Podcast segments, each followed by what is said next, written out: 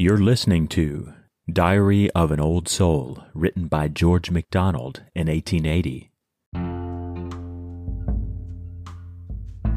My prayer bird was cold, would not away, although I set it on the edge of the nest.